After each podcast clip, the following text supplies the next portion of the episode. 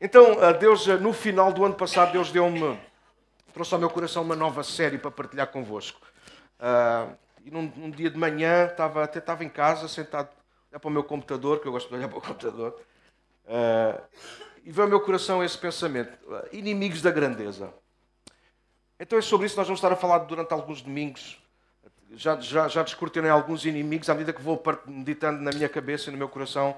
Enquanto ora Deus, há outros inimigos que se vão levantando. Há, sempre, há muitos inimigos, não há? Também, se nós quisermos, é só inventar. Às vezes, ah, amigos é cá poucos, amigos é cá poucos. Não, também há muitos amigos. A gente é que às vezes conta muito os inimigos. Mas é importante, de facto, nós identificarmos quem são os nossos inimigos para podermos ter uma vida ah, de alerta e, e, e, sobretudo, no sentido espiritual da nossa vida cristã, nossa vida com Deus, nós temos que ser muito. Temos que estar muito bem apercebidos disso, está bem? Há muitos inimigos. Ou podemos dizer que, ok, é um inimigo, pastor, sim, mas como o inimigo não nos pode tocar, então ele levanta inimigos, ele levanta coisas que até aparentemente, aliás, elas até são boas, mas que infelizmente eh, elas com o tempo se tornam às vezes embaraços, tornam-se pedras no nosso caminho e podíamos dar aqui outro tipo de ilustração. Mas alguém entende aquilo que eu estou a falar, sim ou não? Penso que não sou o único que quase diariamente tem que lidar com, com inimigos na nossa vida. Então, esta manhã nós queremos começar esta série nova que se chama isso mesmo Inimigos da Grandeza, está bem? Os próximos domingos a gente vai estar a partilhar sobre isto. A ideia é nós conversarmos sobre o ponto de vista bíblico sobre áreas, circunstâncias, sentimentos, pessoas até, que nos afastam, impedem, bloqueiam e destroem, ao ponto de perdermos o que Deus tem para a nossa vida. E bora ser honestos, vocês sabem que eu sou muito terra a terra a partilhar. Há muita coisa, há muitas, até gente, até pessoas, infelizmente, que são um empecilho para nós uh, avançarmos a nossa fé. É ou não? Podem responder? Não, senão vou parecer que sou maluco. É ou não? Há ou não há? Coisas da nossa vida. Por exemplo, uh, não sei quantos vocês usam smartphone. Alguém usa smartphone? Ok, alguns dizem, ah, pastor, nem esqueceu o que é isso que você disse para aí. Não, exato. Certo. Alguém gasta muito tempo por dia a mexer nisto? Eu, eu sou honesto, eu estou a reduzir. Mas ainda assim, alguém gasta? Não, sou eu. Uns ou outros. A televisão, enfim, estou a dar exemplos, também entendam o que eu quero fazer. Mas é um facto, há coisas que não propriamente pessoas que nós nem damos conta, mas que vão consumindo a nossa vida, vão e a verdade é que se aquilo que não nos deixa avançar, então nós temos que lhe chamar inimigo. Parece duro, não é? Ah, o teu, telefone é teu inimigo. É. Se eu não controlar a situação, o meu telefone torna-se. Pode ser o meu melhor amigo, mas também pode ser ao mesmo tempo o meu maior inimigo. Estou apenas a dar um exemplo, certo? Sim ou não? Claro que sim. Por exemplo, beber um, uma cervejola no verão, calor, alguém gosta? O problema não é, o problema não é beber uma cervejola. Até se eu começar a beber 3 ou 4 por dia e não conseguir viver sem essas 3 ou 4. Aquilo que, era, aquilo que era um amigo meu, estou apenas a dar exemplos, de repente torna-se um inimigo.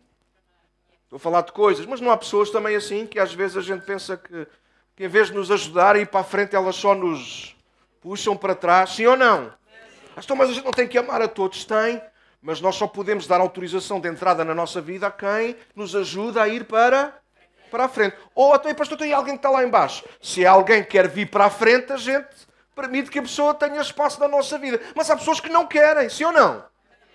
Então há inimigos. É pitas. Então há inimigos, de facto, que nos querem afastar daquilo que é de Deus para a nossa vida. Eu creio que, como qualquer pai ou mãe saudável, emocional e psicologicamente, qualquer pai ou mãe saudável, emocional e psicologicamente, Deus quer o melhor para os seus filhos. E nesta série eu irei chamar esse melhor de grandeza. Senão eu pergunto quais são os pais, saudáveis emocional e psicologicamente, não querem, não desejam, não sonham e não fazem tanto para que os seus filhos se tornem grandes. Quem são os pais que não fazem isso?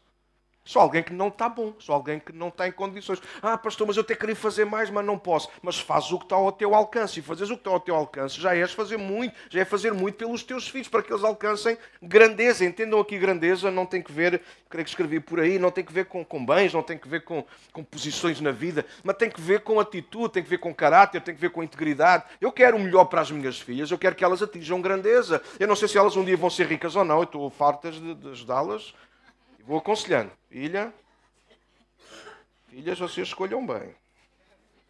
Sejam parvos. Lembrem-se que depois tem o pai e a mãe. e nós somos pastores, coitadinho. Não, mentira. Então, o contrário disto é claramente o diagnóstico de uma paternidade enferma. Se... Espero que olha, se alguém identificar, não estou a atacar ninguém, não vou dizer nomes. Mas eu, infelizmente, conheço situações assim. Conheço pais que não querem o melhor para os filhos. Eu, não, mas eu que o conheço mesmo literalmente. E ai, tenho tanta dificuldade. Apetecia-me. Apetecia-me. Eu vejo um pai e uma mãe que. Não, não, melhor primeiro é para mim, depois então. What? Eu acho que não, né? Gente, pais saudáveis eles, uh, eles, até podem dizer, não, não, não, não, os, meus filhos têm que aprender, mas lá no fundo, no fundo a gente acaba por dar o melhor pedaço do pão. Alguém está a ouvir o que eu estou a dizer ou não? Só um bocadinho de sumo, mas a gente está cheio de sede, mas eles já beberam um copo, mas a gente diz, está bem, eu ainda, dou, ainda partilho este bocadinho contigo. E até nos fingimos que enganamos e acabamos por derramar o sumo todo. Alguém sabe aquilo que eu estou a falar? Só uma paternidade, e hoje são convidados a ouvir, só uma paternidade enferma é que não quer isto. Eu creio que todos os pais biológicos educativos espirituais, desejam e fazem de tudo para que os seus filhos atinjam a grandeza na vida. Não falo de recursos, cá está, de riqueza, de bens, de terem mais, mas serem mais. Ao nível do caráter, da integridade, da honestidade, da fidelidade. Em primeiro, na sua relação com Deus, consigo mesmos, e claro, depois então, fruto disso, com os outros. E eu acredito que Deus quer a grandeza para nós. Eu sei que eu, você já me conhece, a esmagadora maioria de vocês conhecem-me. Eu não sou pregador nem profeta da desgraça, mas também não sou pregador de prosperidade. Eu acredito na prosperidade. Nós estarmos aqui nesta manhã vestidos é prosperidade de Deus para a nossa vida. É? Alguns quiseram pintar isto de uma forma, ampliaram essa prosperidade, dizendo que pronto, nós, os cristãos, para nós estarmos bem, nós tínhamos de ter muito, é só pedir a Deus e Deus dá-nos tudo. Isso não é verdade. Deus vai nos dar tudo aquilo que nós precisarmos. O Senhor é o nosso pastor, isso é grandeza. Sabemos que há um Deus, um Rei, um Pai que cuida de nós tão bem que nada nos faltará. Isso é grandeza, isso é viver à grande. A gente gosta mais de ah, viver à grande. Isso é, foi, foi tudo à fartazana, uma mesa com tudo, e mais era um prato de azeitonas aqui, era um prato de amendoins ali, isso foi tudo à grande. Hoje o almoço vai ser aqui à grande, né? Eu estava à espera do vosso amém, mas ok. Nem quem vai servir disse amém, então o melhor é eu esperar. É melhor não esperar muito, né? Mas houve, tirando brincadeira e sendo sérios, Deus tem grandeza para nós. Grandeza, Deus tem o melhor para Aliás, Deus já nos deu o melhor que tinha, já nos deu Cristo. Nos tem dado a palavra, nos tem dado. Isto não é ser espiritualista, é um facto, é verdade. Deus já... A Bíblia diz que Deus já preparou todas as coisas para que nada nos falte. Uau!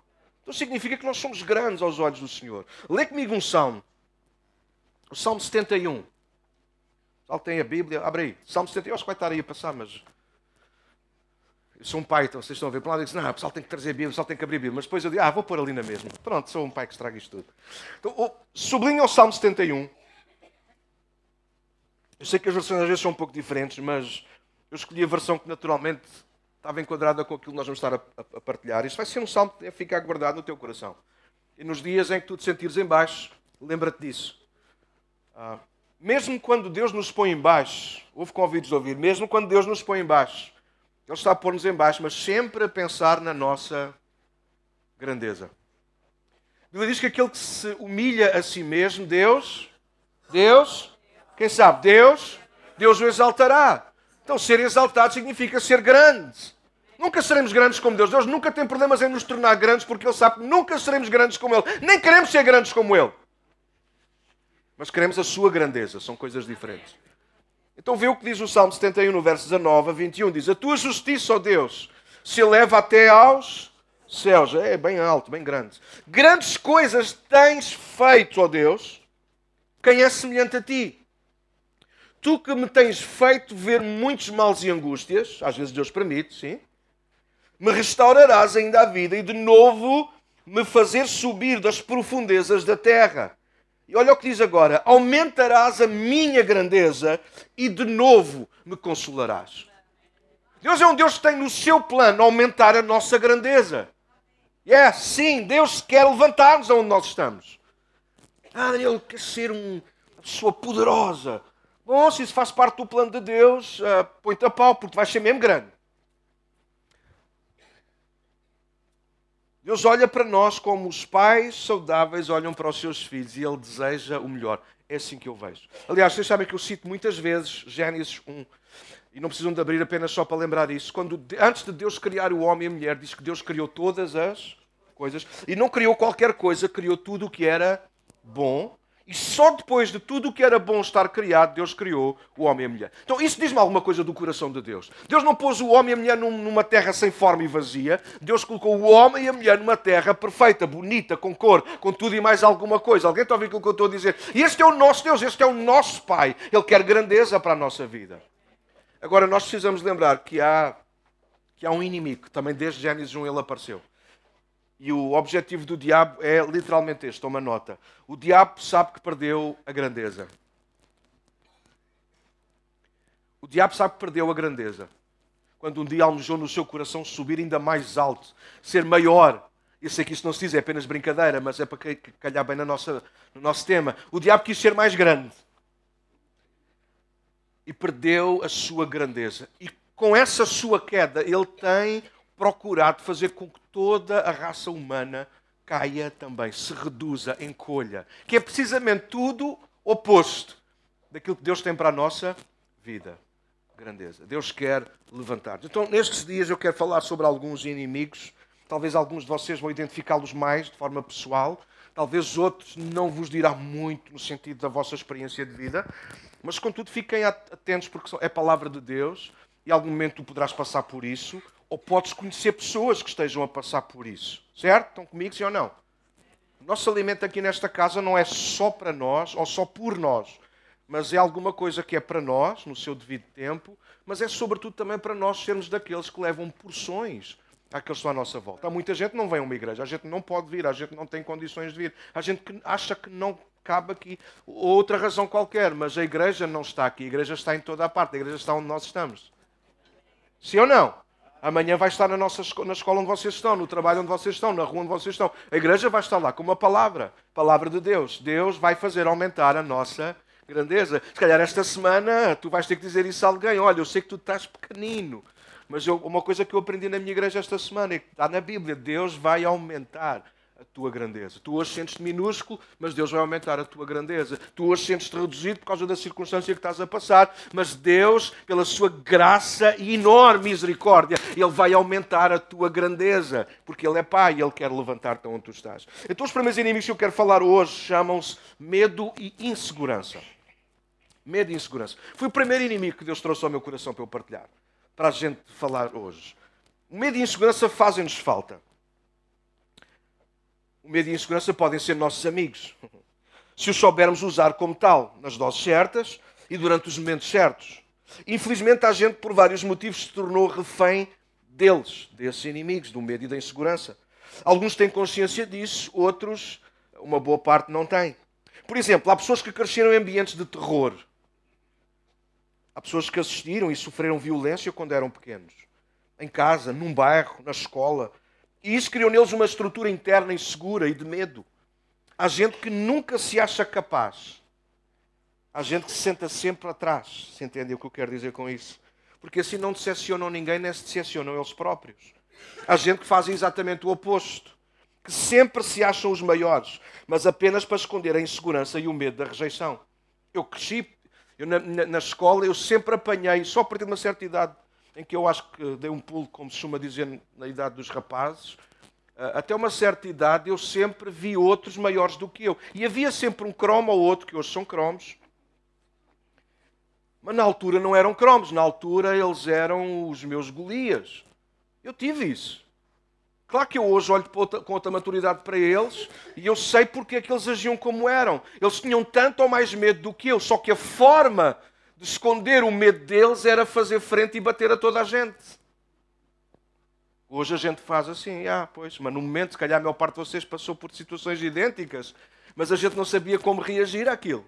Porque a gente aprendeu que amar os outros é, pronto, é a gente não reagir, não pagar com a mesma moeda.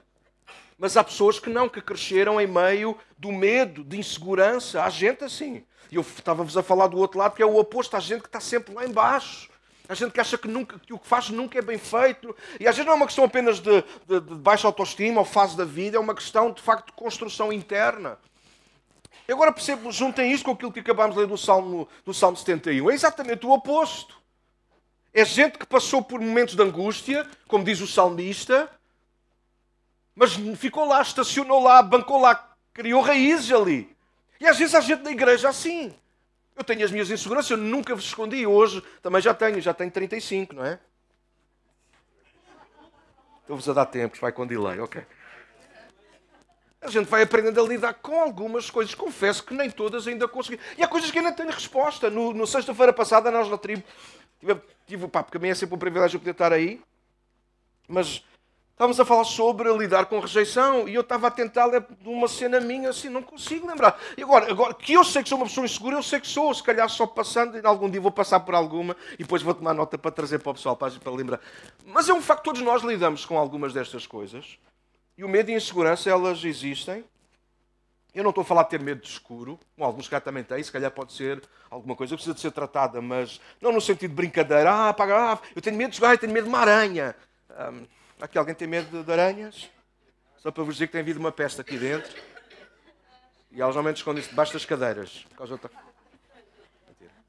Não estou a falar de fobias. Alguém está a ouvir o que eu estou a dizer? Estou a falar de estrutura interna nossa. eu, eu quero ser voz de Deus também para a nossa vida hoje, para a minha vida e para a vossa vida. O medo e a insegurança podem ser ou devem ser nossos amigos mas podem se tornar nossos maiores inimigos quando nós nos tornamos reféns deles. Por exemplo, eu tenho aqui um exemplo que está mais à frente, mas eu sou trapalhão com os meus apontamentos, não faz mal. Por exemplo, o nosso corpo sentir dor. É mau sentir dor, sim ou não? É. Mas é uma defesa. Então, a dor no nosso corpo é, é amiga. Porque nós paramos quando começamos a sentir dor. Certo? Certo. Se nós não sentíssemos nada, nós passaríamos a vida magoados e nós. Há pessoas que têm esse tipo de doença, desculpem não ter pesquisado o nome, mas há essa doença. Há pessoas que, por problemas também a nível uh, do foro uh, psicológico, psíquico, eles deixam de começar a sentir. Então, o que é que acontece? As pessoas não sentem frio, não sentem calor. Isso é mau, porque a pessoa pode estar exposta a uma temperatura muito alta ou muito baixa e de repente a pessoa nem, nem, nem, nem se apercebe que está a ficar doente ou que está a sofrer uma queimadura. Alguém está a ouvir o que eu estou a dizer? O medo e a insegurança são amigos internos. Imagina a gente viver sem medo nenhum e sem. Quando há malta, eu não tenho medo de nada. Isso não é verdade. Isso não é verdade. Lá está, lá está um armado em bom, aquilo é só para disfarçar. Mas é importante ter medo e ali sentir alguma insegurança, senão nós éramos super irresponsáveis. Imagina, eu não tenho medo de nada. Eu, quando ando sozinho, eu, no meu carro estou atrasado, eu às vezes acelero um bocado. E um dia destes, eu acho que não tem a ver com os pneus, tinha a ver com a baixa pressão dos pneus. Ele precisava de um bocadinho de ar, que é o que eu tenho a mais. Eu lembro que a estrada estava ligeiramente molhada e eu fiz uma curva, em autoestrada, mas fiz uma curva um pouco mais apertada, porque eu tive desviado um carro, para não, para não abrandar atrás dele, que era muito cool, e eu, ah, passagem é bacana e tudo tal. Só que quando eu passo por ele, a traseira deu ali milímetros. Algum condutor sabe do que eu estou a falar? Calhar a olho nu aquilo não se via nada, mas quem vai assegurar sentiu que se perdeu o controle do bicho. E você já, tá, já sabe o que, é que aconteceu a seguir, não é? O pé estava assim, passou a vir assim. É isso, o que é que se passou? É melhor ir com mais calma. É melhor... Porquê? Porque de repente eu senti medo. Medo, senti-me inseguro. Então o medo e a insegurança na dose certas foram meus amigos. O melhor é ir mais devagar, vai com calma, Chico.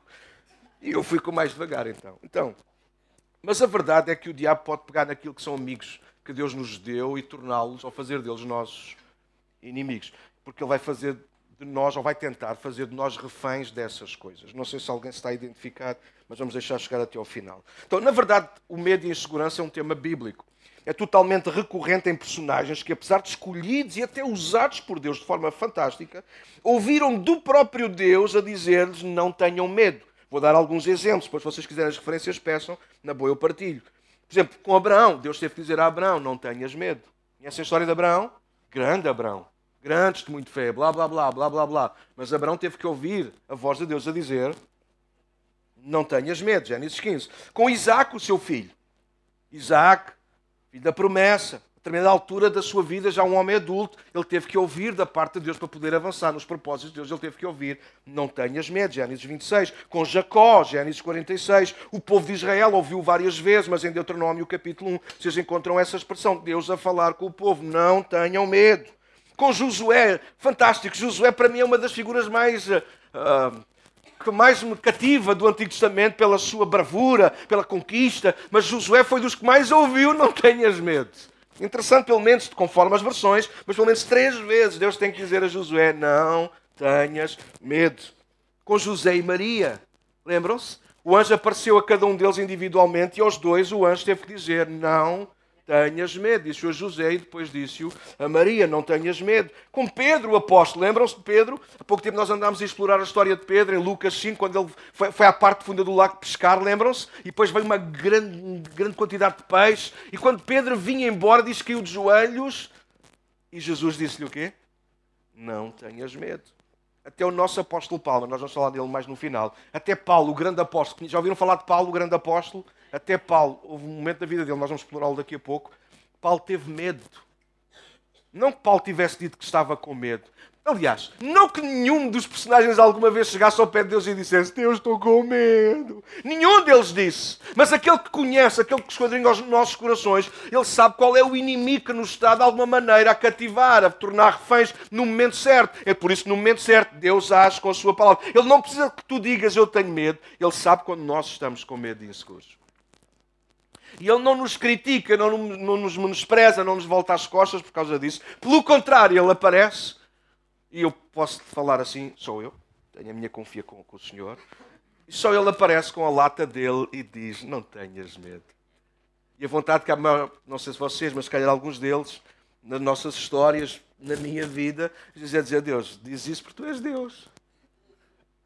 É fácil para Deus dizer: Não tenhas medo mas a gente às vezes ainda tem medo. E ainda bem que temos medo, vou fechar aqui esta parte, porque o medo pode ser nosso amigo desde que nós não nos tornemos refém dele. Ou seja, desde que o nosso medo e insegurança não nos atrofiem e não nos projetem para longe da grandeza de Deus. Então deixem-me fechar aqui esta introdução e perguntar: quantos de nós temos noção que estamos, deveríamos estar mais perto dessa grandeza de Deus para a nossa vida, desse plano de Deus para a nossa vida e por alguma ou algumas razões nós não estamos? Sim ou não? Então, provavelmente, há inimigos que nós precisamos lidar com eles para nós atingirmos a nossa maturidade na nossa vida com Deus, a nossa grandeza. Nos tornemos homens e mulheres que Deus planeou que nós haveríamos ser. Sim ou não? Sim. Não é pecado nem errado sentir medo ou insegurança. Aliás, já dissemos, pode ser vantajoso e na dose certa e nos momentos certos. Mas se nós nos tornarmos escravos do medo e da insegurança, pode ser fatal para nós. Nós não sairmos da nossa toca. Vamos ver três personagens esta manhã. A maior parte de vocês conhecem, ou já ouviu falar deles. Um chama-se Gedeão, um dos juízes em Israel. O outro chama-se Elias. E o outro, finalmente, nós vamos ver, será o apóstolo Paulo. Então, a confiança em excesso pode colocar-nos em risco ou em perigo. Alguém que não tem uma boa dose de insegurança, em alguns cenários, como há pouco eu falei eu no carro, até de medo pode tornar-se perigoso. Contudo, a ideia é não sermos dominados pela insegurança e pelo medo, mas temos nós naturalmente a dominarmos esses sentimentos para que podermos continuar a crescer e a sermos grandes como Deus planeou para a nossa vida. Vamos ver rapidamente a história de Gedeão. A história de Gedeão, para quem não conhece, ela encontra-se no, livro de Juízes, está bem? Está descrito entre o capítulo 6 e o capítulo 8. Nós encontramos a história de um dos juízes de Israel. Israel passou por um período em que não tinha rei, e aquilo que Deus decidiu era, era Deus que seria o rei do povo, mas como é que Deus haveria de agir entre o povo?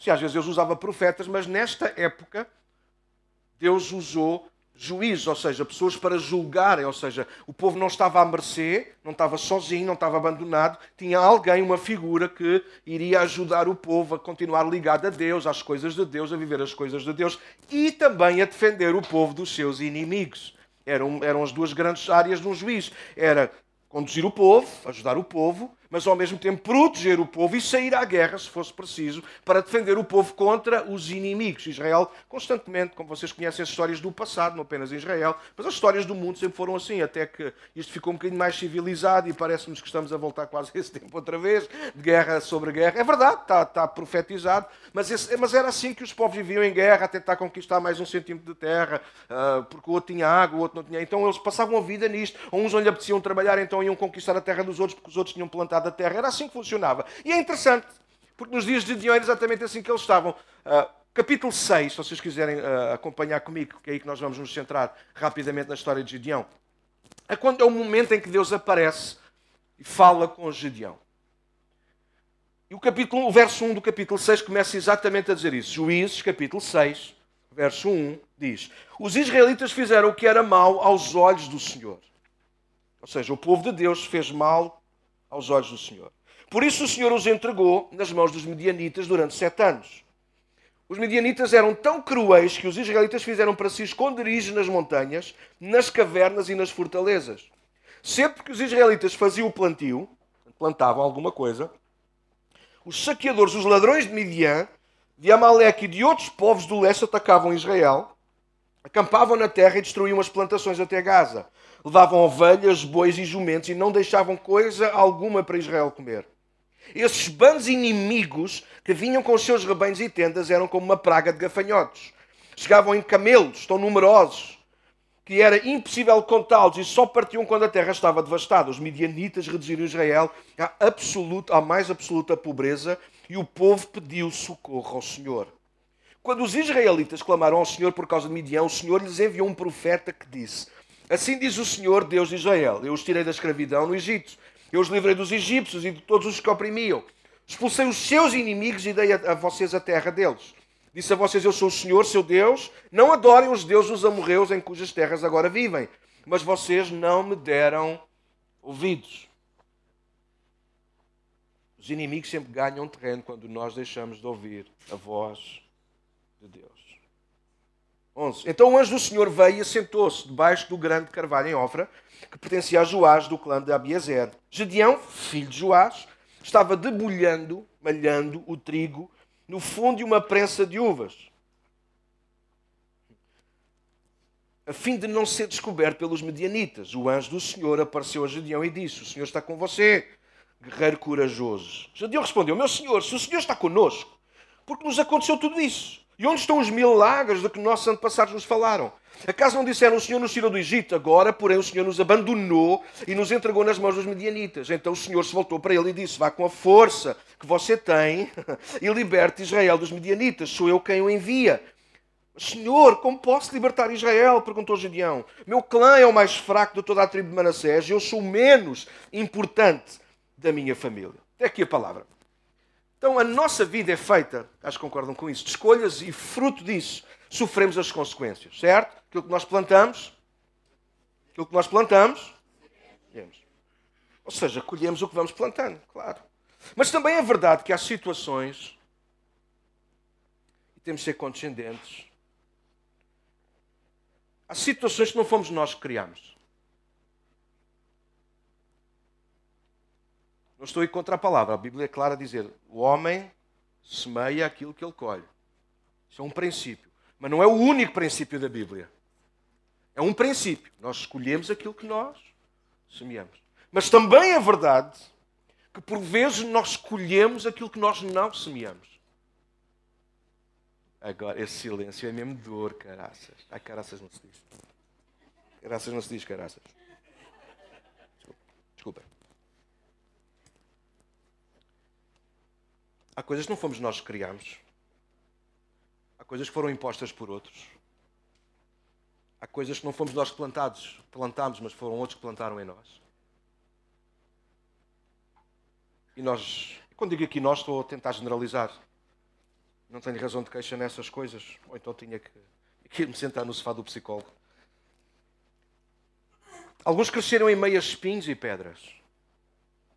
Há gente que cresceu com muitas palavras e exemplos negativos à sua volta viram e ouviram coisas que ficaram gravados a fogo no coração e desenvolveram um medo e uma insegurança crónicos. Você sabe, uma doença crónica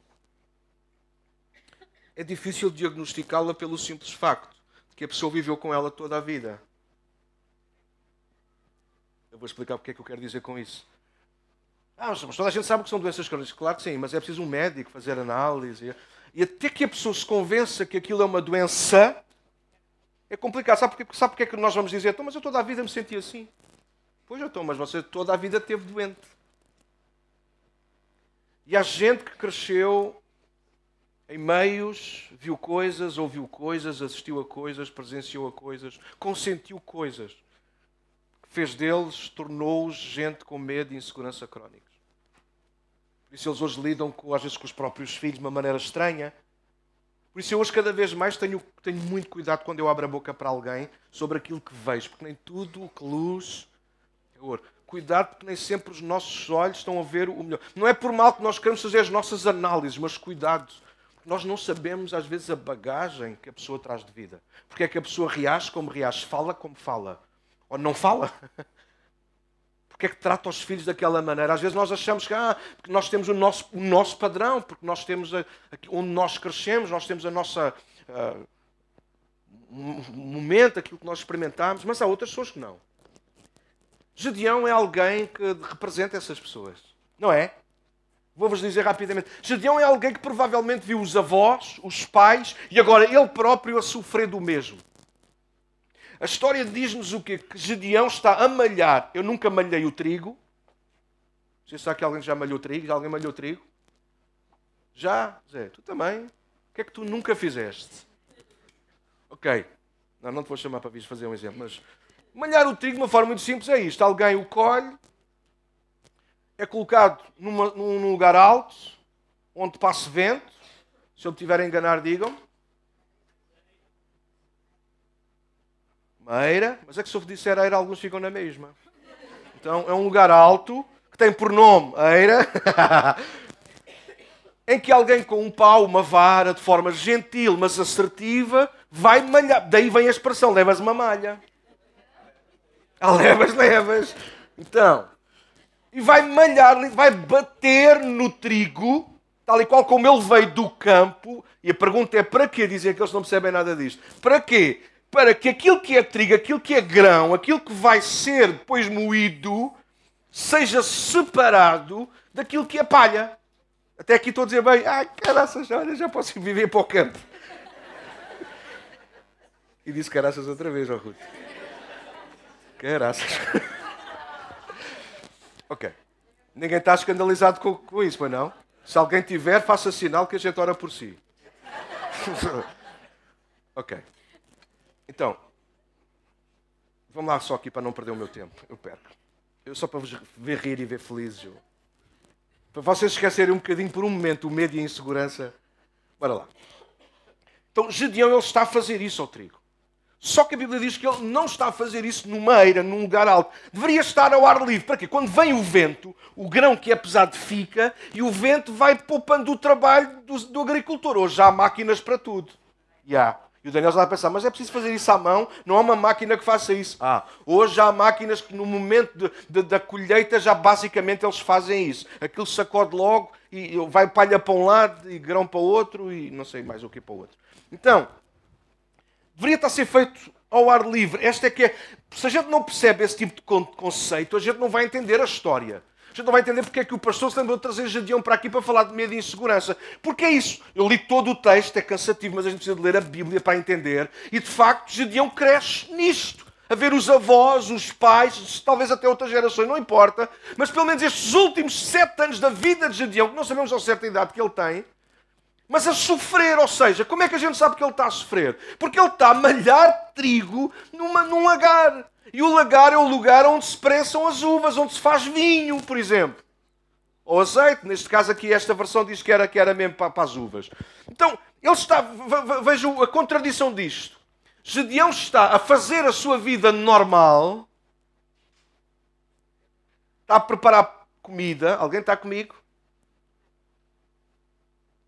Só que é preciso entender o conceito de como é que se malha trigo para entender que alguma coisa está errada na história.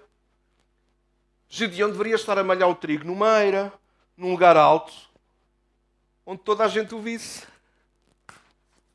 Só que o medo dos inimigos fez com que Gedeão dissesse: já ia dizer outra vez, não, desta vez não me vou enganar.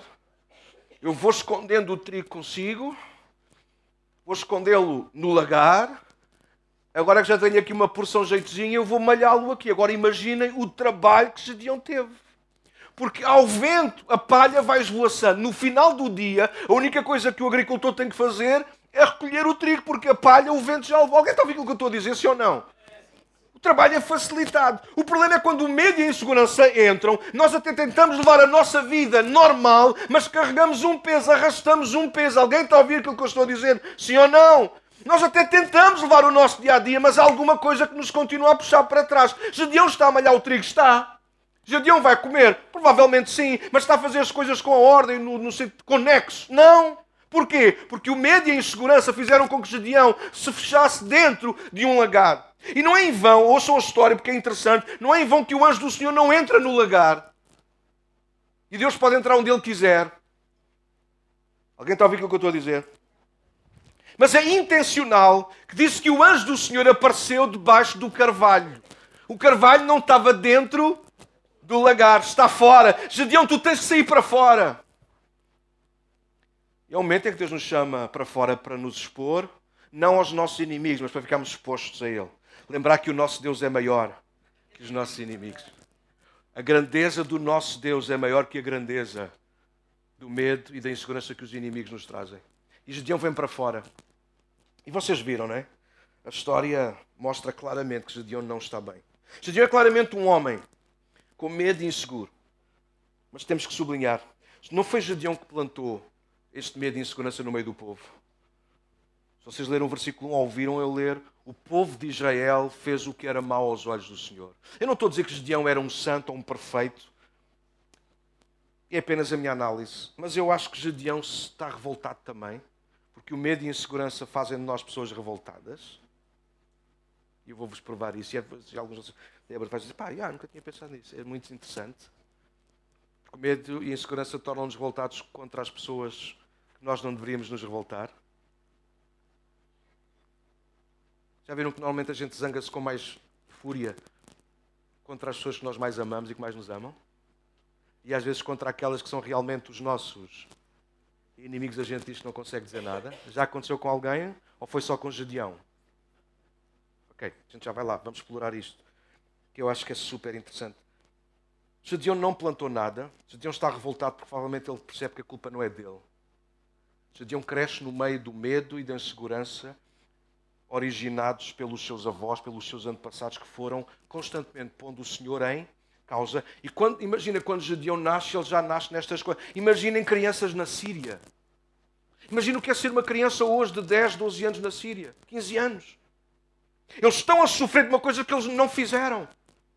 Eles estão a crescer numa cidade, em cidades destruídas. Para eles, uma casa é encontrar um teto, um buraco onde passa o mínimo de vento possível. Alguém está a ouvir o que eu estou a dizer? Eles vão, a gente diz, como é que uma criança pega numa arma? Porque é aquilo que eles aprenderam. Mas a culpa não é deles.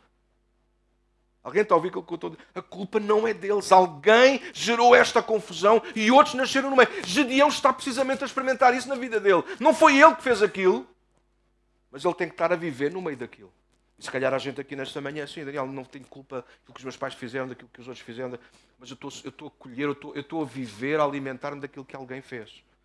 Mas eu quero dizer nesta manhã que o mesmo Deus que apareceu Gedeão, Ele está aqui. O mesmo Deus que ofereceu proteção, grandeza, alívio, um plano para a vida de Gedeão é o mesmo Deus que está aqui connosco esta manhã. E deixa-me dizer-te mais uma coisa, talvez estava no fim, não faz mal. Deus nunca irá acabar por. Ele não vai fazer desaparecer todos os teus inimigos. Mas Ele quer aliar-se a ti para que tu com Ele possam vencer todos os inimigos.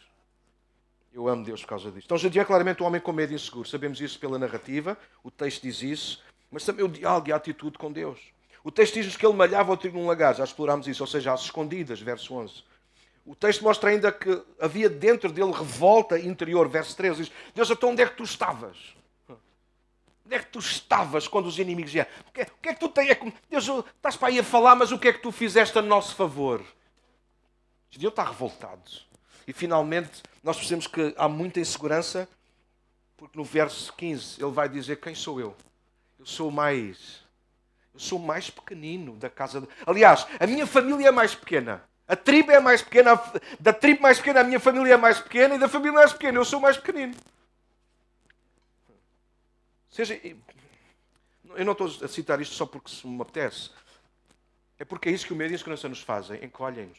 Não sei se alguma vez viu alguém malta aí mais antigo ou mais nova, mas já viram o querido encolher os miúdos. Assim, duas versões. Era um homem que tinha uma máquina que era para encolher móveis e coisas, mas um dia os miúdos foram brincar com aquilo e aquilo correu mal e eles ficaram pequeninos. E tive, foi o filme todo eles a tentarem passar pelo jardim. Pronto, ok. Mas é isto que o diabo faz. Ou, é isto que o diabo quer trazer. Põe isto em contraste com a grandeza que Deus tem para a nossa vida enquanto filhos, amados. O diabo quer que tu te encolhas e vivas encolhido. Daí ele trazer medo e insegurança ao ponto de nós nos tornarmos como Gedeão. Nós até vamos a nossa vida normal, ou pelo menos vamos nos habituando a vivê-la. Sabemos que não é o melhor, sabemos que não é o ideal, sabemos que não era aquilo que Deus preparou para nós. Não se malha o trigo dentro de um lagar, mas uh, o que importa? O que importa é este bocadinho ninguém me tira. Sou infeliz, estou frustrado, estou revoltado, a minha vida não vai passar disso. Desta vez eu safo-me, mas à próxima eles vão me apanhar aqui dentro, mas eu não quero. Sa... Isto é o que o diabo quer fazer diabo quer encolher-nos ao ponto de nós ficarmos reduzidos a quase nada e revoltados contra, contra Deus. Eu escrevi aqui que as roupas interiores de Gideão eram medo e insegurança. Porquê as roupas interiores? Porque por fora a aparência era de força. Porquê é que vocês acham que Deus disse, vai nessa tua? Porquê é que vocês acham? Sabe, às vezes Deus é irónico, Deus gosta de brincar connosco. Sabe porquê? Porque a Gedeão sai com uma fúria, com uma garra para Deus. Onde é que tu estavas, Deus? E Deus disse: Olha, amigo, pega nessa força e vai lá bater nos, nos fulanos, não é em mim. Porque nós somos heróis assim dentro de casa.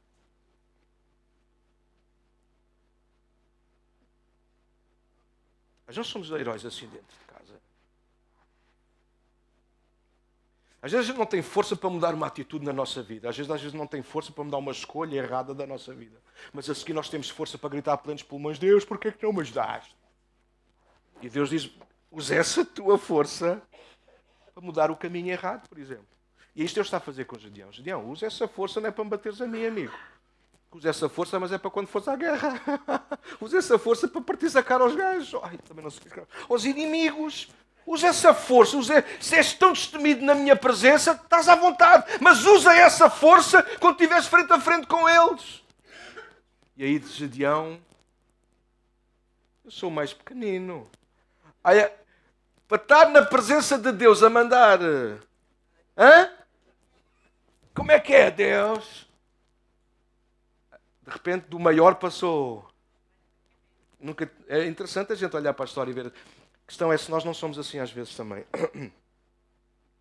As pessoas do passado já lá não estavam, algumas já lá não estavam, mas a culpa e a condenação estavam.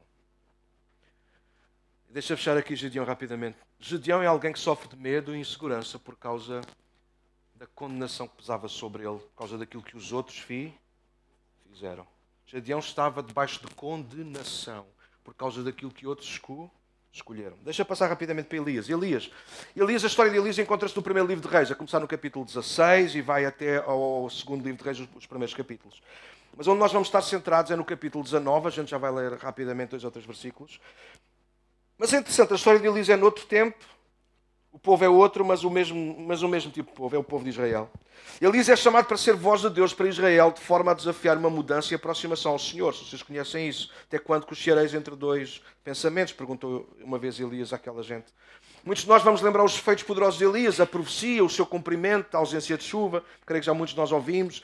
Histórias de Elias, como por exemplo ele estar a ser sustentado por corvos junto a um ribeiro, dos milagres na casa de uma viúva, por exemplo, e claro, quando, sobretudo quando o fogo desce do céu no Monte Carmelo. Elias é, é muito famoso por causa disso. Elias parece ser um homem confiante, sem medo e sem seguranças, pelo menos até ao final do capítulo 18. Deus chama no capítulo 16, vai e diz isto a Acabe, ele vai, chega ao pé de Acabe, o pior rei de Israel, porque é assim que termina o capítulo 15. Acabe foi só o pior rei que alguma vez Israel teve, de pecado, de afastar o povo de Deus, a mulher dele, Jezabel, era terrível. Então, mas Elias está todo destemido. Elias vem lá de Tisba, a sua cidade pequena, e ele chega ao pé de Acabe e diz: Olha, amigo, é só para dizer uma coisa, da parte de Deus, não é da minha parte, eu não me meto nisto, mas foi Deus que disse: a partir de hoje, durante três anos e meio, não vais chover mais. E escondeu-se. Alguém conhece a história? Vai para o junto do ribeiro de Carita, água fresquinha todos os dias, corvos a trazerem carne. E aí vai passando Elias os seus dias, um homem de Deus, super tranquilo, na boa. De repente Deus aparece e diz: Olha, a água vai secar, tens que, tens que ir embora para Sarepto, uma já fora de Israel, mas já, já ordenei lá uma viúva que te sustente. E, Elias levanta-se na boa, porque ele é um homem confiante e está a confiar em Deus e vai até Sarepto e chega lá e encontra uma velhinha a apanhar madeira para fazer lenha e diz: Amiga, tenho sede, podes-me trazer água? E ela diz, sim, um copo de água eu arranjo. Olha, já que vais à cozinha buscar água, traz-me também alguma coisa para comer. E ela diz, aí é que estamos mal, porque a única coisa que eu tenho para nós comermos é um bocadinho de farinha e um bocadinho de azeite, e é para mim e para o meu filho crianças, mete-se logo a criança, que é para o coração de toda a gente voltar atrás, e, e, a gente vai comer aquilo que der e depois morremos porque não temos mais nada. E ele diz: Não, faz primeiro para mim, como se fosse para o Senhor, e garanto uma coisa: assim diz o Senhor, enquanto não houver chuva, enquanto houver seca, enquanto houver miséria na terra, não vai faltar nem farinha, nem azeite. E, nem azeite. e a mulher fez exatamente aquilo que Elias lhe pediu, e não faltou a farinha, nem o azeite, e comeram eles e a sua casa, e houve fartura até que voltou a chover na terra e a terra continuou a produzir. Agora Elias está, ali, as coisas começam a acontecer bem, Elias continua confiante, e agora diz, agora Elias é o tempo de juntar-se todo aquele povo, mas também chama também os profetas de Baal, sobe ao Monte Carmel e vamos fazer ali um festival. Vocês conhecem a história? Conhecem? Dois altares, um corre muito a mal, mas o altar do Senhor houve fogo do céu, foi holocausto, foi pedras, foi tudo. Todo o povo termina a dizer: só o Senhor é Deus. Pau grande avivamento. Eu gostava da gente sair daqui hoje domingos e ver vocês todos doidos. Ah, só o Senhor é Deus, pastor, que loucura, Deus é bom. Chegar ali à rua, o pessoal, esta gente está toda maluca, maluca. É. Mas depois a gente começa a pôr as mãos sobre as pessoas e as pessoas a ser. A gente quer isso, um avivamento. Só que avivamentos não retiram os inimigos, amigos. Capítulo 19, é aí que nós vamos estar a ler. Acabe contou queixinhas, pá. Os homens, bora, homens, bora lá aprender aqui uma coisa. Há coisas que é melhor a gente não dizer às nossas mulheres. estou a brincar. Estou a brincar. Acabe contou a Jezabel tudo o que Elias havia feito. Se eu estivesse no púlpito, eu dizia um, chamava um nome ao, ao. Mas pronto. É, já sabes, tu não estavas cá enquanto tu estiveste fora. Aquele parvalhão veio aqui e pôs o povo todo contra a gente e ainda matou os, os teus profetas, os teus profetas. Vocês já sabem qual é o nome que eu vou lá, né? Acaba em Inhas. Começa em Mari. E no meio tem Ki. Não era isto que uma mulher qualquer diria? Sim ou não? Tem tudo. Oh, mas eu, Isabel não disse, Isabel disse, tem que tratar dele disto, que isso vai acontecer. Porque se fosse. Qual, qual, vocês mulher não dizia ao vosso marido? Até tu estavas cá e deixaste esse, esse, esse Palermo a fazer tudo o que ele quis, então tu estavas cá a fazer o quê? É isso que, é isso que acabo de dizer. Eu estive cá e eu não pude fazer nada. E, olha, Jezabel nem responde. Olha o que é que Jezabel vai fazer. Verso 2. Por isso, Jezabel enviou esta mensagem a Elias. Ai, tu não tratas do assunto. Então trato eu. Que os deuses, diz ela, uh, me castiguem severamente. Se até, ela tem voz mais de madrasta má. Se até amanhã nesta hora eu não fizer a você o que você fez aos profetas de Baal. Agora sublinha o verso 3. Elias teve medo. Esta é que é esta. O profeta manda fogo, e dizer manda chuva, mas não é. O profeta manda fogo. Aliás, ficou conhecido pelos teólogos o profeta do fogo. Aquele homem que abria a boca era fogo para todo lado. Ele termina os seus dias a mandar vir fogo do céu e a destruir gente. Pá, olha, só Deus sabe. Mas de repente há uma mulher chamada Jezabel que faz uma ameaça. Amigo, vou fazer a ti o que tu fizeste aos meus profetas. Amanhã, por esta hora. Elias olha para o relógio e diz: três para o meio-dia, dois para o meio-dia. Tenho 24 horas. Pessoal, pensem lá comigo, é para eu ser mais ajustado aqui no timing. O que é que aconteceu com Elias? A Bíblia diz: ele teve medo, verso 3, e fugiu para salvar. Espera aí. Eu vou ser, vou ser mesmo franco, eu estou a fazer propósito também para a gente chamar a vossa atenção, mas a gente pensar na Bíblia. Eu gosto da Bíblia, eu acho que a Bíblia fala muito melhor do que às vezes. Hã? Não fala? Eu fiz aqui uma contagem da vida de Elias assim muito rápida, mas eu para perceber capítulo 16, 17 e 18. Elias é um super-herói. Eu queria ser Elias. Mas só até o capítulo 18. Só até ao capítulo 18, a gente chegava ao pé da cara do pessoal, olha, Ana, só para dizer uma coisa, Deus disse-me isto, tu, já, está, está feito. Pronto, e vou-me embora, não quero saber, foi Deus que disse, eu já disse, um grande herói. E depois a gente vai para a casa da viúva e com pão, com fartura, porque não falta nada, porque eu disse, porque eu acredito na, na provisão de Deus. Olha lá, 16, 17 e 18. Elias é um homem que confia em Deus, sim ou não? Sim ou não? Tem uma viúva com uma criança só tem um bocado de pão, vão morrer. E ele tem lá a dizer: Olha, faz lá primeiro para mim, depois vai. Confia lá, confia lá no, que, no que o meu Deus pode fazer. Ele diz: Eu não tenho confiança. Alô? Mas de repente. Ele está no Monte Carmelo, mete aquela gente toda a zombar, a gozar com eles. Ah, se calhar é melhor gritar ele mais alto lá para o vosso bala. Eles já tiram férias, ou já está a dormir. Ele, a confiança é tão grande que ele goza. E a gente não goza com essas cenas. Eu sei que o diabo vai perder, ele já perdeu na cruz, mas a gente não goza com o diabo. Alguém está a ver aquilo que eu estou a dizer? Mas o Elias estava tão confiante em Deus que ele gozou. E de repente faz uma oração pequeníssima. Ele diz: Deus, mostra lá que tu és Deus e manda vir fogo para que esta gente toda saiba que tu és Deus em Israel. Ponto final.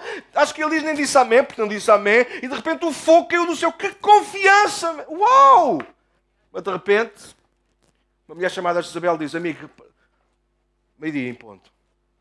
Amanhã, por esta hora, a tua cabeça vai estar igual à dos outros que tu, tu fizeste aos meus profetas. E diz que Baal, uh, Elias teve medo e fugiu para salvar a sua vida. E isto fez muita confusão.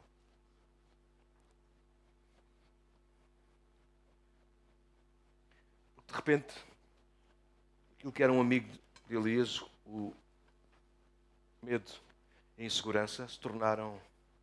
Ele se tornou refém deles. E agora, se vocês lerem o resto, não, por causa do tempo eu quero poupar, mas podíamos estar a ler até o verso, até o verso 6. Diz que a primeira coisa que ele faz é ficar sozinho. Diz comigo, sozinho. Sozinho. Como é que estava Gedeão? Como é que estava Gedeão? Sozinho. Como é que Elias quer ficar agora?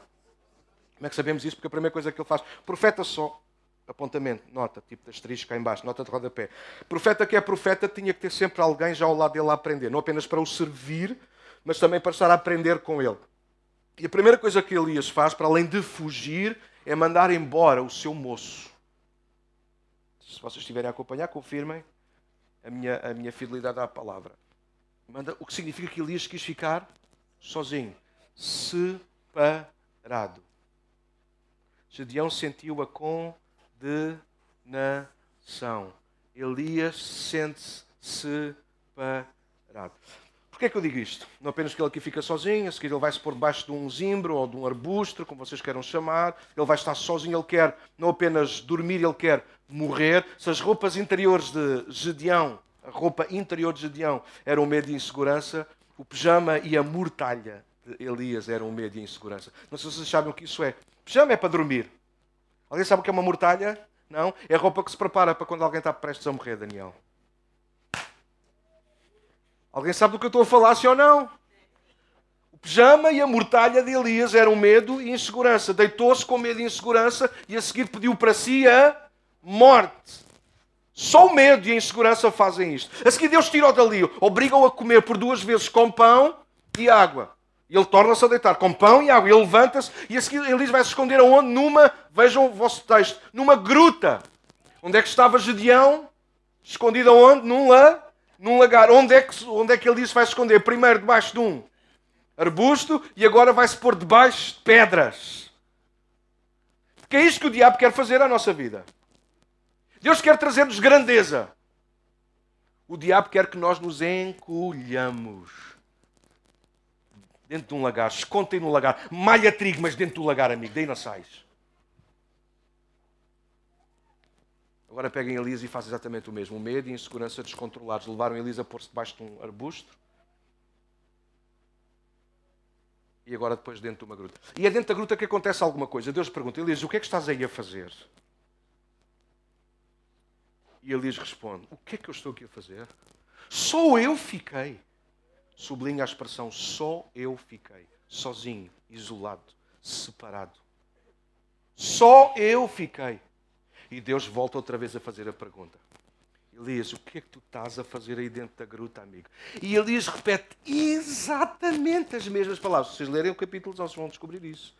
Só eu fiquei. E Deus disse: Oh, amigo, não sejas tonto como tu, mais sete mil não dobraram os não é Tu não vistes tudo, mas eu vi. Tu não tens que ver tudo ou saber tudo. Tu tens que confiar sempre. E esta foi brutal agora, mas ok, ninguém liga nenhuma. Ninguém liga nenhuma. A gente às vezes não vai saber tudo, entender tudo, perceber de tudo, mas a gente tem que confiar sempre. Porque senão o medo e a insegurança vão dominar o nosso coração. Então Elias ele está separado. Deixa-me dar o último exemplo para nós concluirmos. Pode ser? Paulo.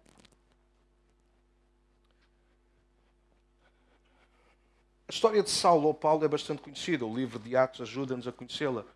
A partir do capítulo 9 de Atos, nós, Paulo entra em ação. Já no capítulo 7 entrou, mas é a partir do capítulo 9 que ele entra com mais força.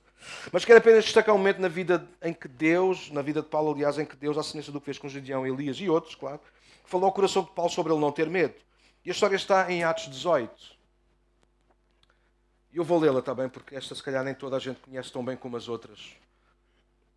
Então, em Atos 18, a partir do verso 1 diz assim: Atos 18, verso 1 diz: Algum tempo depois, já só para, só para vos situar no tempo, Paulo, a partir do capítulo 13 de Atos, começou as suas viagens missionárias, só que enviado pelo Espírito Santo. Então, Paulo andava a viajar de um lado para o outro, a fortalecer os crentes, a abrir novas igrejas, a ir às sinagogas. Paulo estava a fazer isto já há algum tempo, ok? E aqui estamos no capítulo 18, portanto, alguns anos já se tinham passado. Então, vejam o que acontece. Algum tempo depois, Paulo deixou Atenas e foi para Corinto. Ali entrou, toda a gente conhece Corinto, ou sabe o que é que estamos a referir. Existem duas cartas da Bíblia, que é as cartas aos Coríntios, ok. Então, ali encontrou um judeu chamado Aquila, natural do Ponto, que havia chegado recentemente da Itália com sua esposa Priscila, depois que Cláudio César expulsou todos os judeus de Roma. Paulo foi morar e trabalhar com eles, pois eram fabricantes de tendas como ele. Paulo não está sozinho, encontrou dois amigos, dois crentes, duas pessoas com quem comungar e partilhar, inclusive até arranjou com eles trabalho. Estão comigo? É intencional o que eu estou a dizer. Todos os sábados, Paulo ia à sinagoga e buscava convencer tanto judeus como gregos. Depois que Silas e Timóteo chegaram da Macedónia, mais dois, estão a contar comigo, sim ou não? Aquila, Priscila, Paulo, Timóteo uh, e Silas. Paulo se dedicou totalmente à pregação da palavra e testemunhava aos judeus que Jesus era o Cristo. Verso 6, verso-chave.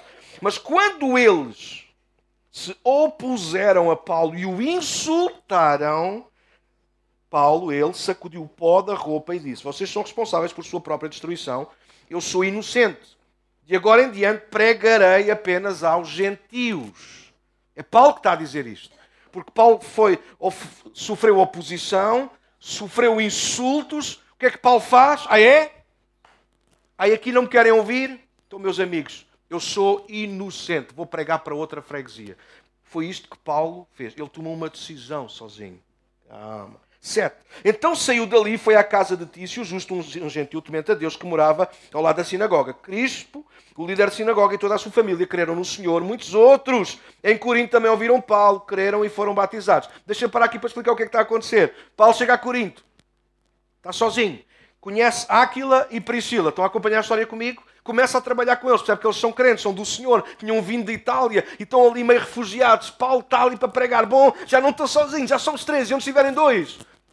Ok, já estou eu aqui a pôr uh, carne é, a pregador. Tiver dois ou três, o Senhor vai estar connosco, bora lá. Mas não demorou muito tempo, chegou mais quem? Silas e Timóteo. E Paulo ganhou coragem para dizer: Pronto, a minha vida não é trabalhar, a montar tendas com os outros, a minha vida é pregar o Evangelho. Então teve coragem para continuar a discipular Timóteo e Silas, deixa o trabalho e começa a pregar diariamente, vai às sinagogas. Só que de repente Paulo vai a uma sinagoga onde se opuseram Epá, e a gente sofrer oposição, bora lá. Estão-me a ouvir? Não são obrigados a concordar sempre com tudo o que a gente diz, certo? E podemos conversar. E às vezes na conversa há oposição. Dizem, assim, não concordo muito bem com isso. Epá, então bora lá aqui de gladiar palavras, bora lá tentar aqui ver se eu, se eu consigo perceber, se me consegue perceber. Só que o problema para Paulo não foi só a oposição, porque a oposição Paulo estava habituado. Ele sofreu insulto. Epá, insulto eu também não suporto. Podes não concordar comigo, não gostar da minha liderança, do meu pastorado, da minha palavra, pá, mas daí a insultar tem que ir uma distância. E a palavra insulto ficou-me na cabeça e eu fiquei a pensar: que insultos é que eles terão dado? Bom, mas Lucas está a escrever e diz: pronto, Paulo sofreu, a coisa foi dura ali para ele. Estão comigo? Primeiro bloco. O segundo bloco é: os outros chegaram, eles continuaram a pregar. Paulo foi à casa do fulano que morava ao lado da sinagoga e o outro, que era o líder da sinagoga, aceitou Jesus. E muitos, como, como eles, lá em Corinto aceitaram Jesus. Então temos dois blocos: o bloco dos insultos. Mas a Bíblia vai dizer: mas houve muita gente que aceitou. Houve gente que se opôs e insultou Paulo. Mas houve, o que é que nós acabamos de ler? Mas houve muita gente em Corinto também que aceitou a palavra de Paulo. Certo ou errado? Verso 9. Certa noite, O Senhor falou a Paulo numa visão. E aqui é que a gente tem. A Bíblia é para a gente ler na Isabel. Pois. E de repente o que é que Deus aparece na visão? O que é que, vai, o que, é que Deus vai dizer a Paulo? Ah, já toda a gente sabe. Não tenhas medo. What? Paulo, o homem que sacudiu o pó e disse: Eu sou inocente. É que se nós não tivéssemos a revelação do Espírito, a gente não percebeu o que é que estava no Espírito de Paulo. Imagino que, que este, este, estes versículos não estão cá. A gente ficava como? Paulo foi àquela sinagoga, foi maltratado e tratou deles como deve ser. Olha, meus amigos, vai tudo para o inferno. E ele segue. Desculpem, mas foi isso que Paulo fez. Não vos vou pregar mais o Evangelho, acabou. O arranjou de pregador. Bora ler o que está nas entrelinhas, é isso que está a acontecer. Paulo ficou zangado, Paulo ficou frustrado. Não com a oposição, sou eu que acredito, mas com os insultos. E insultos apela a injustiça. Olha o que é que Deus diz: não tenhas medo. Olha o que é que diz mais: continua a falar e não. Olha que Deus conhece muito melhor as nossas intenções do que as palavras que a gente diz. E Paulo está a dizer que vou pregar a outros, mas a intenção de Paulo, segundo Deus, era que Paulo não queria pregar a mais ninguém. Paulo ficou frustrado. E Deus acrescenta: Porque eu estou contigo. Não te cales, fala, porque eu estou contigo, não tenhas medo. Então isto levou-me a outra expressão. Gedeão, lembra-nos da condenação, estar debaixo da condenação é um peso terrível. A gente não fez mal nenhum, mas a gente tem que estar a sofrer por causa daquilo que os outros fizeram. Estamos constantemente a ser cercados pelos inimigos, a levar pancada, a ser roubados, a ser surquidos, a ser destruídos. E isso gera em nós medo, insegurança. Não fui eu que fiz, mas estou a levar por tabela. Elias fala-nos de alguém que fica separado, não por escolha própria, foi Deus que o chama para uma missão, e por causa da missão de Deus para a vida dele, Elias quase que termina debaixo da ameaça de uma mulher que o quer matar. Estão a acompanhar comigo a história, sim ou não? E agora temos Paulo. É apenas teoria minha. Vou sublinhar teoria, fica gravado, é teoria, não posso, não tenho como provar-vos. Mas é a minha meditação, e acho que não é errada, não é fora da Bíblia, não é fora de, do ensino de Deus. Eu acho que Paulo estava eu acho que Paulo, naquele dia, naquela sinagoga, onde sofreu oposição e insultos, Paulo reviveu o passado. Você sabe quando alguém nos chama pelo nome do passado? Ah, eu odeio. Eu detesto. Quando eu trato uma coisa com alguém, eu digo, pronto, isto ficou resolvido, ficou. E passado uns dias, uns meses, uns anos, aquela mesma pessoa, porque zangou comigo por outra razão, ela vai buscar outra vez todo o passado. Puxa, isso é insulto. Já te pedi perdão por isso. Eu já repus o que tinha a repor por isso. Porquê é que estás-me a cobrar outra vez?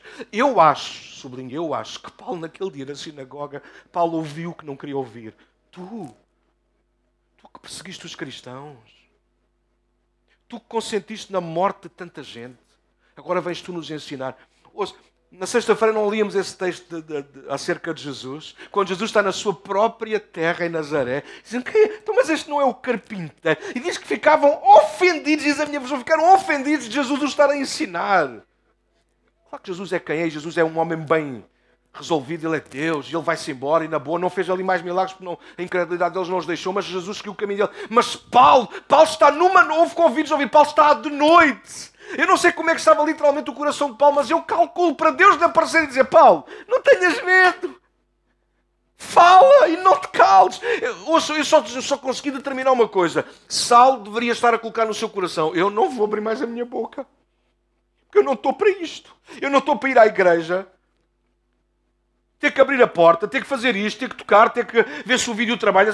E ainda por cima ainda sofre insultos. O Tanas, eu vou-me embora. Eu sei o que Paulo sofreu naquela noite. Alguns de vocês, se calhar, também. Depois fazemos tudo o que achamos que devíamos fazer de acordo com a vontade do Senhor. Oposição, a gente diz, pronto, a gente sabe que não vai agradar a todos. Mas insultos, não.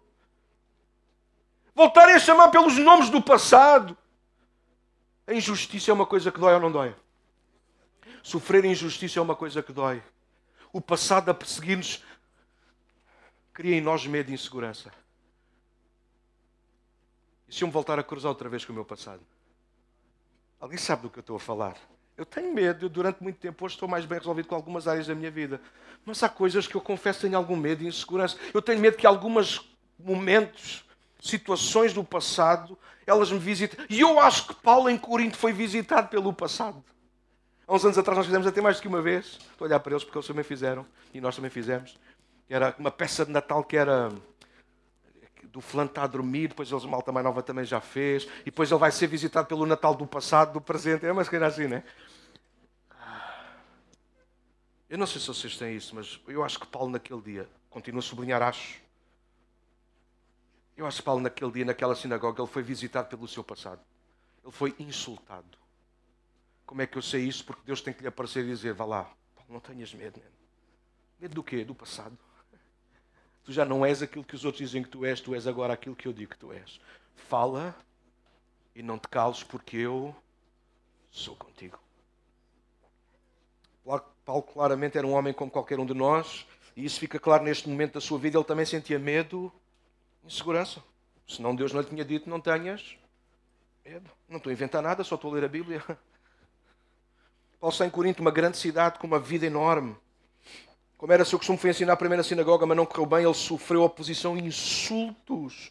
Paulo mostra-se forte por fora, exorta-os, dá-lhes na cabeça, vira-lhes as costas. Contudo, não fosse a revelação do Espírito, não saberíamos o que ele experimentou realmente durante a noite. Deus a confortá-lo, a animá-lo e a dar-lhe coragem, tal como fez com Gedeão e Elias. Nisto, Paulo era um fariseu de topo, educado na melhor escola rabínica e com os melhores mestres da altura. Provavelmente termina a sua licenciatura e doutoramento, se fosse nos nossos dias, no momento em que a igreja surge e se está a expandir, e fruto disso torna-se o defensor da religião judaica mais acérrimo e mais radical, e começa a perseguir a igreja, não com argumentos, mas com pedras, prisões e morte. E eu acredito que naquele dia, naquela sinagoga em Corinto, alguém lhe mandou isso em cara.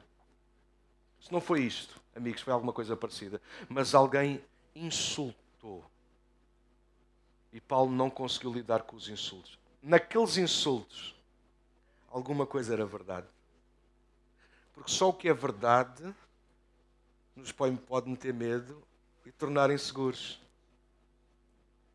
Se eu disser, cuidado ao saírem, porque vão estar unicórnios ali na passagem, exato. Mas se agora vos dissesse com um ar muito sério, fizeram-me sinal, se minha mensagem aqui na saída, tenham cuidado, porque está a chover, chover granizo, tipo bolas de golfe. Pronto, já não sorriram, porque isso pode acontecer. Nós não temos medo do que não é real. Nós temos medo daquilo que sabemos que é verdade. Um insulto só é insulto quando está baseado na realidade. Eu só me sinto ofendido quando alguém diz: Daniel, tu não prestas para nada, tu trataste muito mal os teus pais quando eras novo. É verdade. Mas inventarem uma história qualquer, isso não vai meter, não vai, não vai, não ofende, só a verdade. Mal intencionada é que pode ofender, mas tem que ser verdade. Por isso eu acredito que Paulo naquele dia ouviu uma verdade. Que já não era a verdade do seu presente, alguém está a ouvir o que eu estou a dizer, mas era uma verdade que fazia parte da sua bagagem de vida, de história. E por isso Paulo naquele dia ele determinou, eu não vou falar mais, pelo menos com aqueles fulanos. E Deus aparece-lhe e diz, não tenhas medo, fala e não te cales, eu estou contigo. Deixa-me terminar. Como é que nós curamos? Aliás, vou ler rapidamente aqui. Nós precisamos identificar a causa do medo e da insegurança. Olha, breve. As nossas histórias esclarecem que tanto Gedeão como Elias tinham identificado a causa. Para Gedeão seriam os medianitas, aquele povo que os atacava, mas também as más escolhas das gerações anteriores. Para Elias seria Acabe e Jezabel, mas também o silêncio do povo. Lembram-se? O povo não se media para lado nenhum. No caso de Paulo, a causa era as sombras que ainda vagueavam na sua mente, fruto do que os seus ouvidos ainda ouviam na boca dos seus opositores em relação ao passado. Só fazer um parênteses. Lembram-se que Jesus também sofreu isto? Quando lhe chamaram bastardo. Lembram-se ou não? Podíamos ter dado exemplo. Só que Jesus nunca teve que ouvir do Pai, não tenhas medo. Paulo ouviu. Mas Jesus também sofreu este tipo de ataque, este tipo de insinuação do passado. Ah, quem é que és? Jesus, um homem com 30 anos, ainda está a ouvir da boca dos outros: tu és, tu és um filho bastardo. Ainda nos lembramos há 30 anos atrás a tua história. Quem é que faz isso? Os inimigos. Os inimigos. Da mesma forma, para nós dominarmos a insegurança e o medo, nós precisamos identificar a causa. Era aqui que eu queria chegar. Ouçam.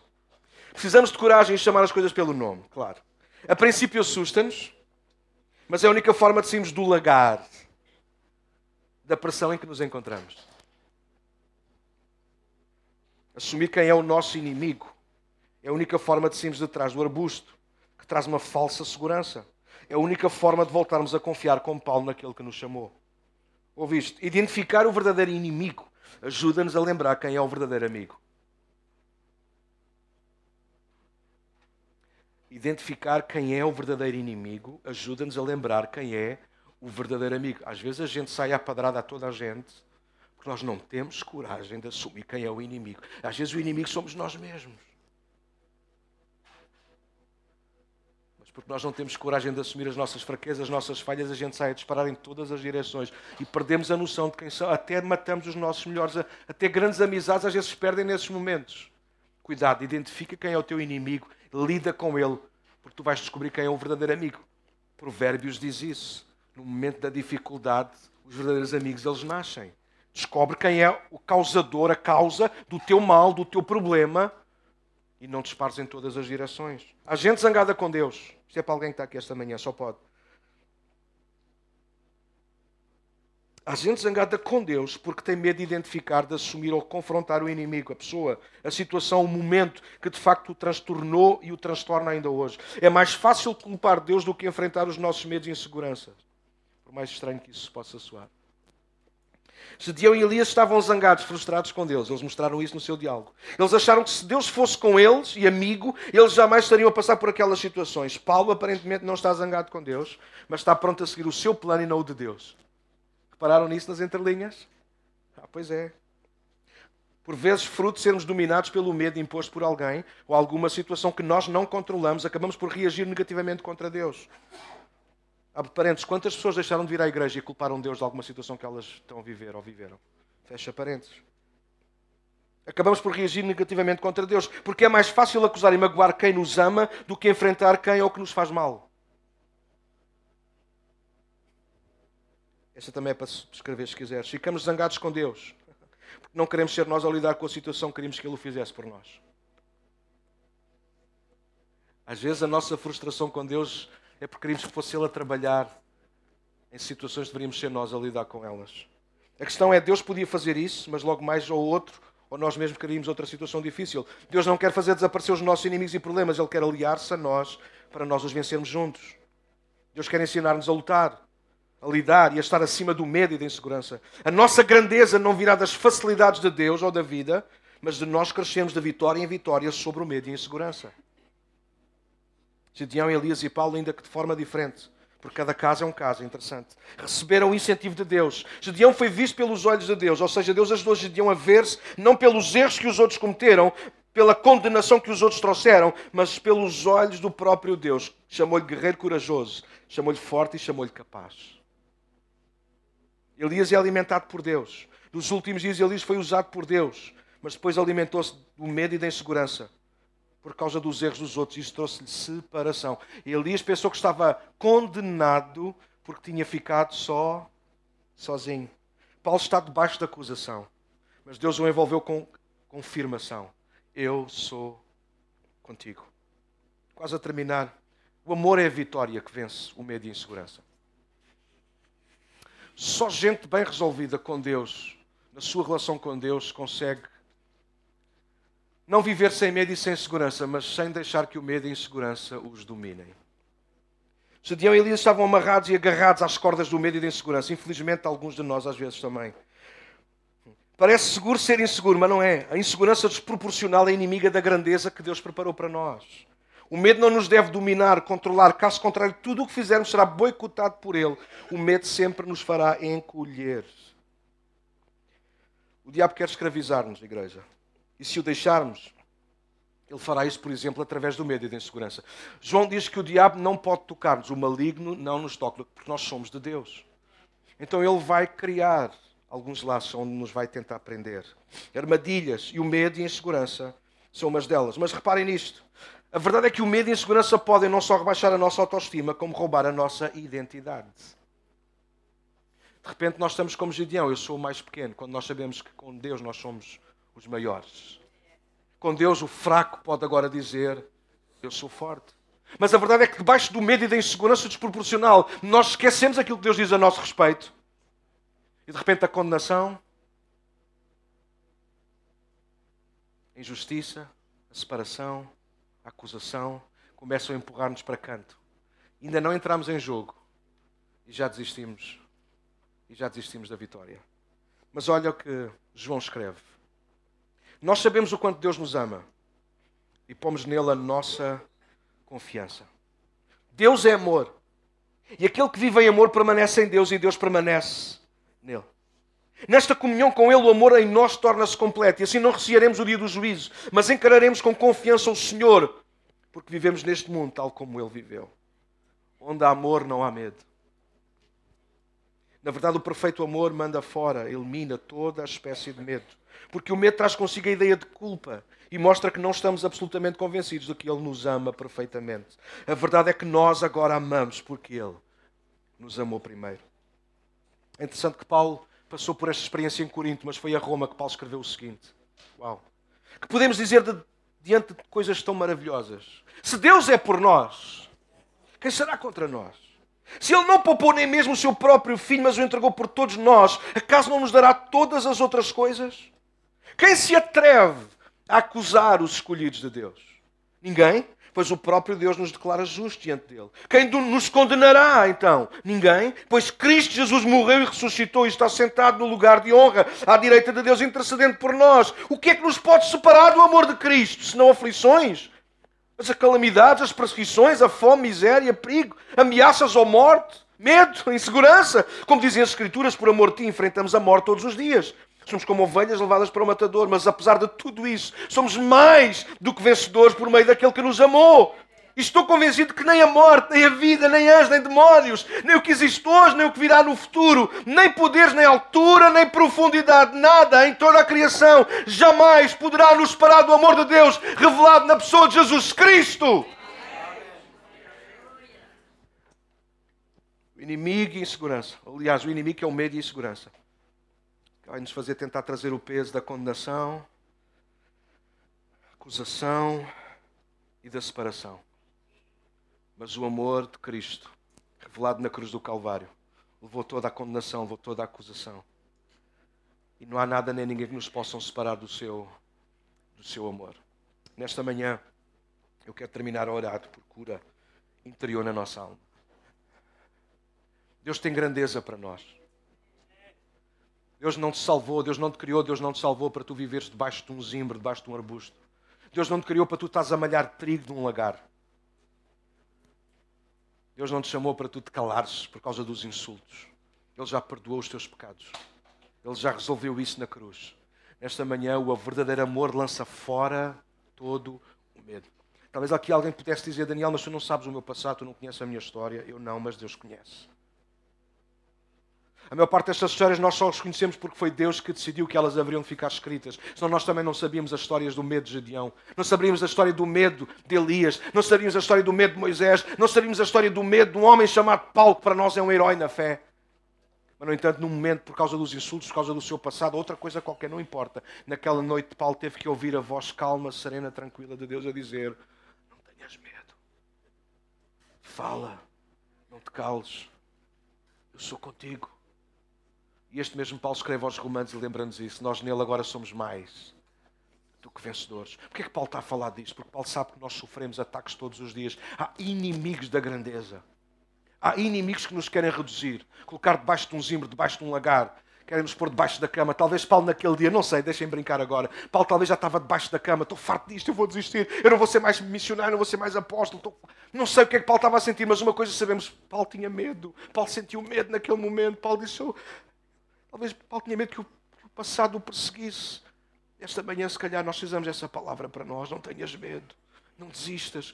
No fundo, aquilo que Deus está a dizer a Paulo é não te cales. É fala, não te cales, é não desistas. É o mesmo que Deus está a dizer esta manhã a nós: não tenhas medo. E nós vamos dizer, mas Deus, como é que eu não posso ter medo depois de tudo aquilo que eu passei? Não, tu vais ter medo, mas também me tens a mim. É isso que Deus está a dizer. Vais sentir inseguro, sim, mas eu vou estar contigo. Esse medo e essa insegurança não vão dominar a pessoa que tu és. Deus tem grandeza para ti. Deus visitou-nos, Salmo 71, quando nós estávamos nos momentos da angústia, e da tristeza e da dificuldade. Ah, mas Ele depois tornou-nos a levantar para a sua grandeza. Deus não vai permitir que tu fiques debaixo do zimbro toda a vida, a não ser que seja uma escolha tua. Deus não arranca ninguém debaixo dos zimbros, Deus não arranca ninguém, Deus não tira ninguém dos lagares, Deus não tira ninguém debaixo da cama. Mas Deus ainda hoje faz soar a sua voz a dizer: Não tenhas medo.